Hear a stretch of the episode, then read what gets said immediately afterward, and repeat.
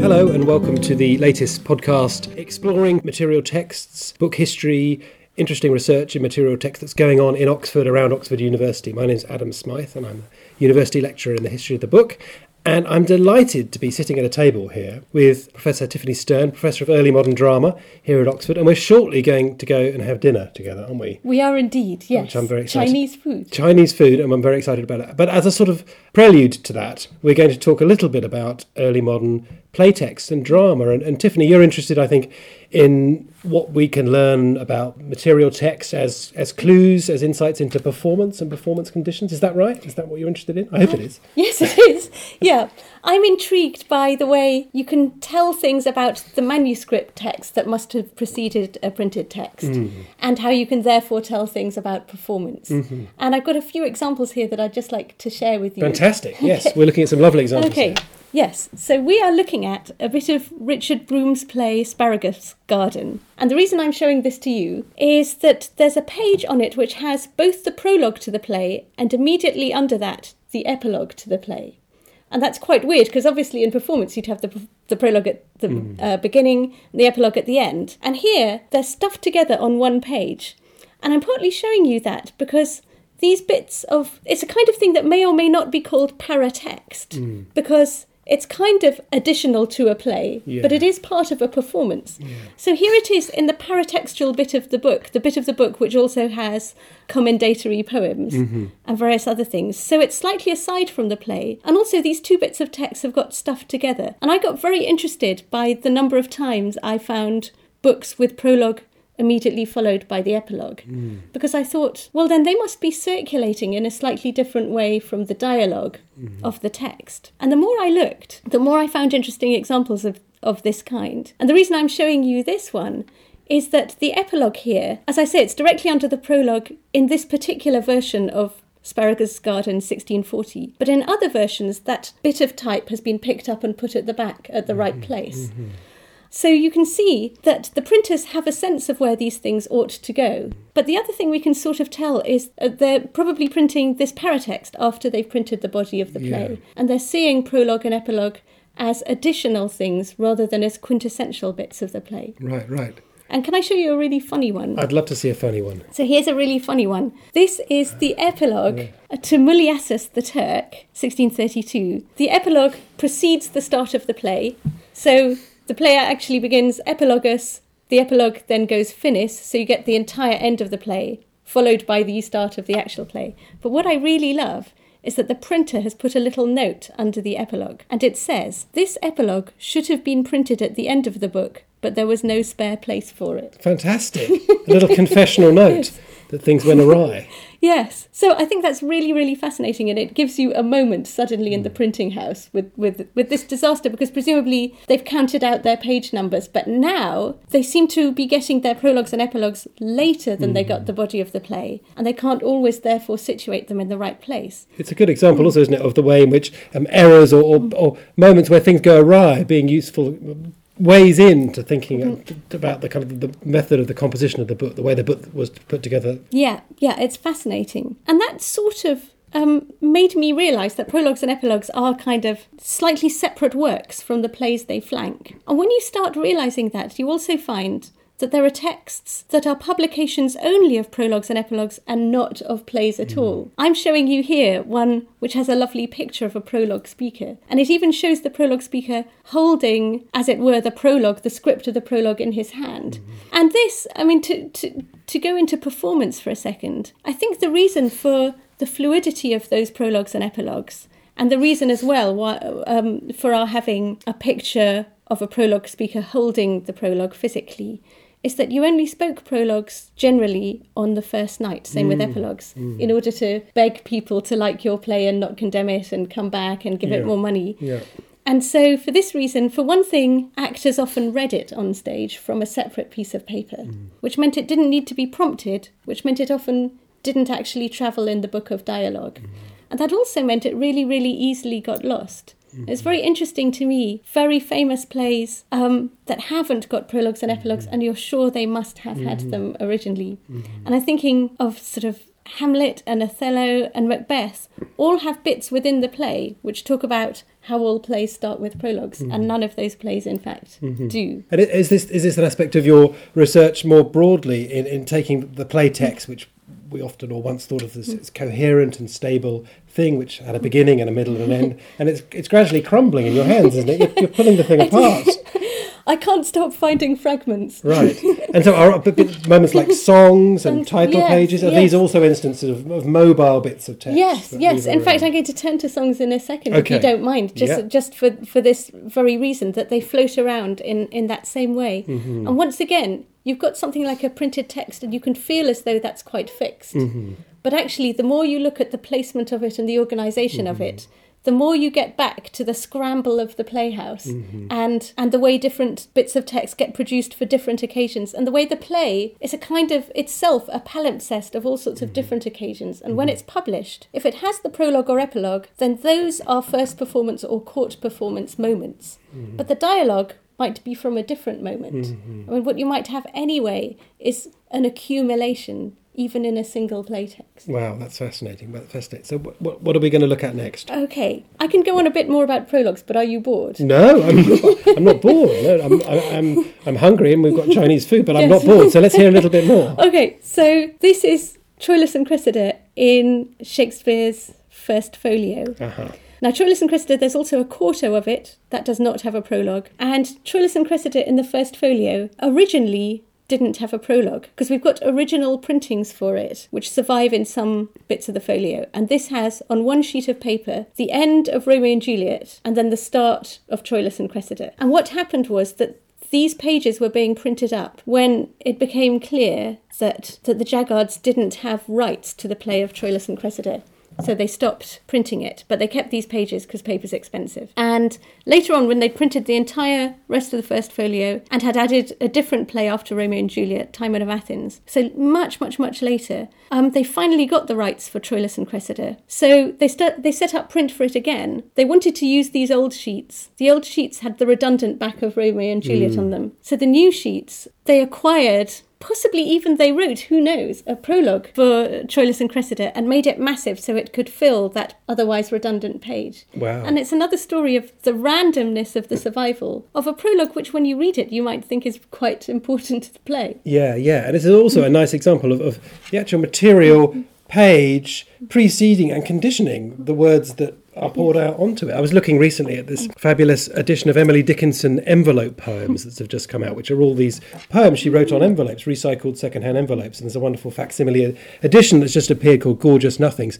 And um, clearly you can see the shape of her stanzas and her verse and her thinking being shaped by the fact she's only got a little bit of a, of a folded down envelope to go. And, and this is, in a way, an example of a similar kind of thing, I guess, isn't it? Yes, yes, it is. I mean, certainly in that this prologue has to be in massive writing in order to fill that side, that, that page. So there are lots of plays that have a prologue and epilogue in one version Yeah. and not in another version. That's, This is going to be precisely because it is part of the play and it's often authorial, but it's not a permanent part of the play. Mm-hmm. And I think of things like Shakespeare's Henry V.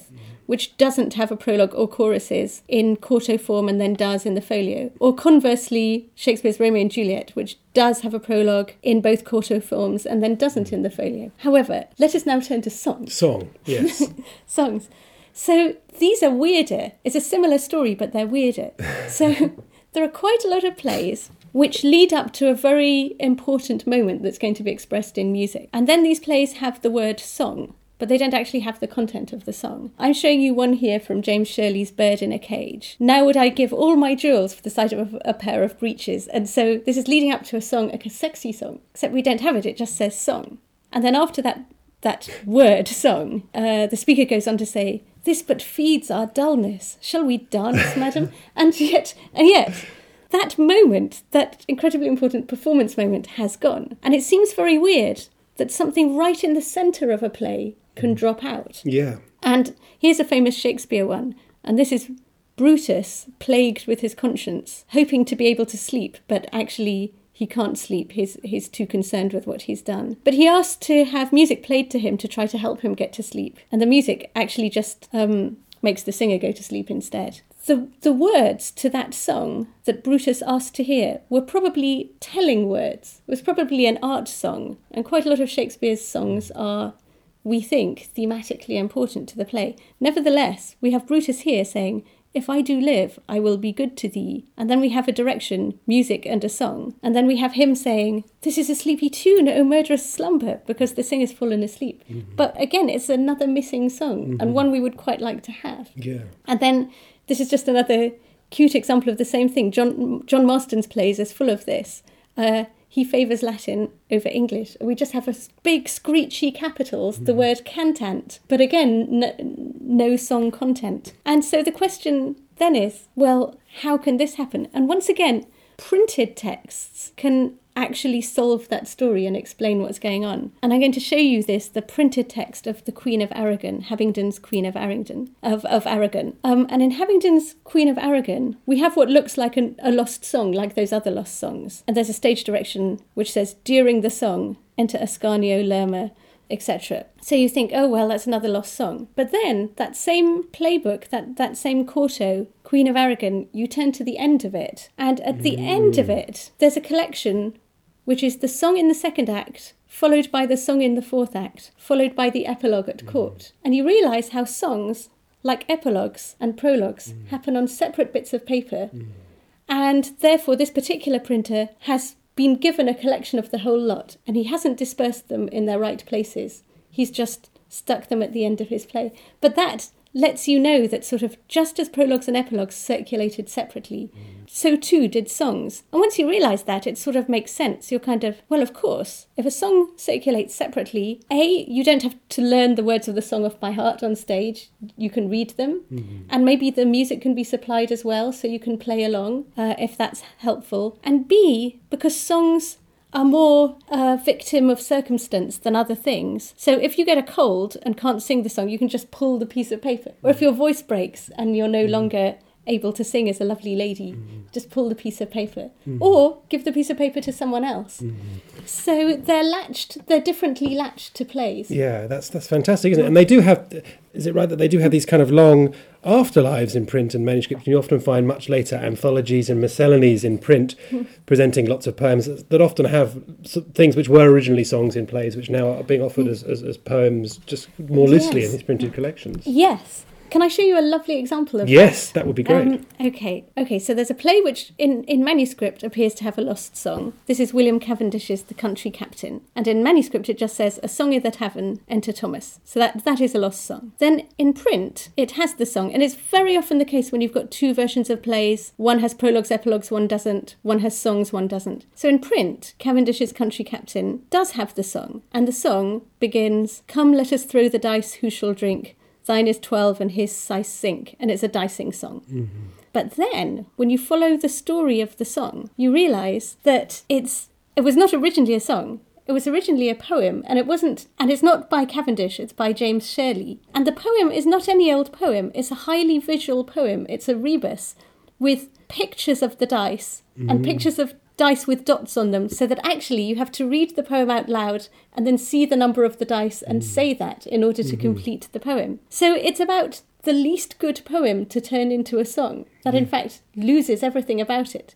But what that does very interestingly show is how something that is a visual page based poem mm. can be a musical bit of someone else's play and can drop in and out of it. Yeah. So you start to see that actually um, Another similarity, maybe, of songs and prologues is that they're songs and prologues if they're in plays, mm-hmm. but they're poems if they're in books of poetry. Yeah, yeah. And that actually it raises some interesting generic questions. Absolutely, yeah. And and and that and that and that um, search that we often have, or we often used to have, for for thematic consistency and coherence in the plays that we like and we celebrate and we write about. I mean, does this fact that there are all these parts that can detach and have a life before the play, in the play, and then after the play, run, they're running on their own little tracks. I mean, does that does that trouble? Do we need to talk about plays in in a, in a different way as a result of all this in terms of the thematics and, and, and the plot and the way in which a song might relate? cleverly and artfully to the to the subjects that the, the, the play's rehearsing. Well, I certainly think I think we are a bit inclined when we read plays and study them to study them in the same way that we study Milton's Yeah. epic poetry. Yeah. And certainly that's not at all how they functioned. Yeah. And we should certainly always remember that when we're reading a play, we're reading a script. We're reading, it's like we're looking at an orchestral score mm-hmm. rather than hearing the music. You know, mm-hmm. we only have the paper trace of something that was fleshed out with bodies and voices and smells and visual things. Mm-hmm.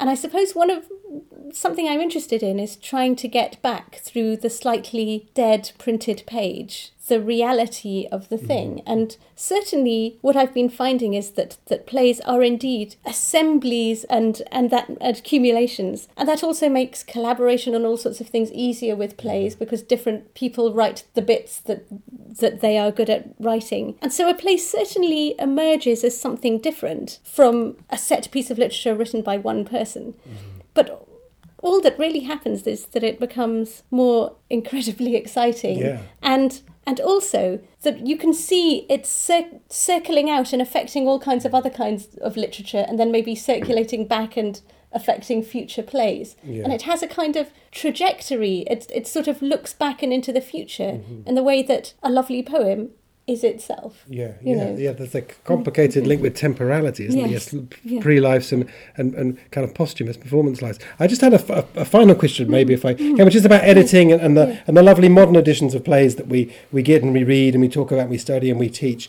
Are editors these days trying to find ways to convey the life of the parts of plays? Is there a way in which mm-hmm. that kind of dynamism, that sense of the play as a, as a momentary kind of coming into alignment of various parts, which then go off into different directions? Is that is that can we convey that e- even while we're looking at a, a modern edition, which is itself coherent and linear and stable and, and, and bound as mm. one?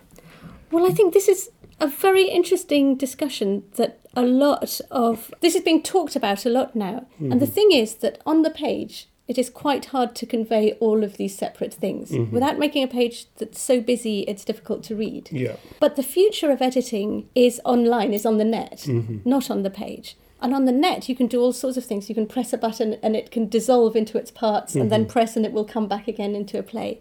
And there are all kinds of amazingly um, important and exciting things that we're about to be able to do. And we have to discuss how, how it should look and how it should mm-hmm. go.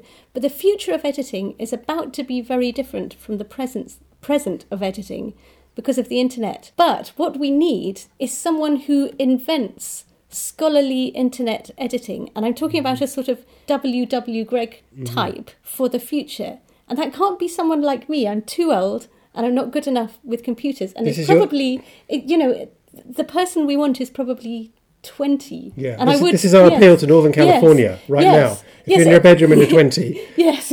start reading yes. James Shirley.